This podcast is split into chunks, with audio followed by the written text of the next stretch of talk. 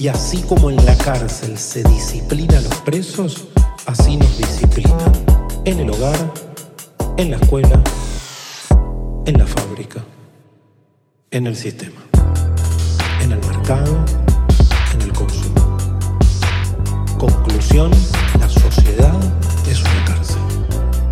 El panóptico, que es una tecnología de sometimiento puesta al servicio del disciplinamiento de los presos, se vuelve una tecnología de producción de sujetos políticamente dóciles, económicamente rentables.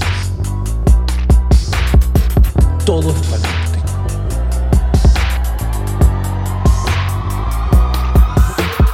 El remesón que da el 18 de octubre, la característica esencial tiene que ver con la intensidad y el empleo de la violencia.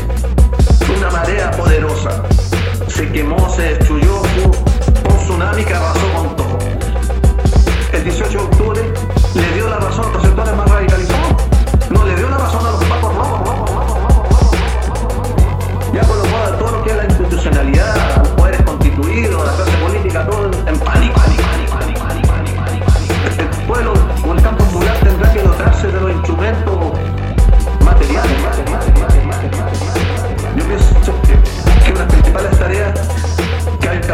la condición de preso político.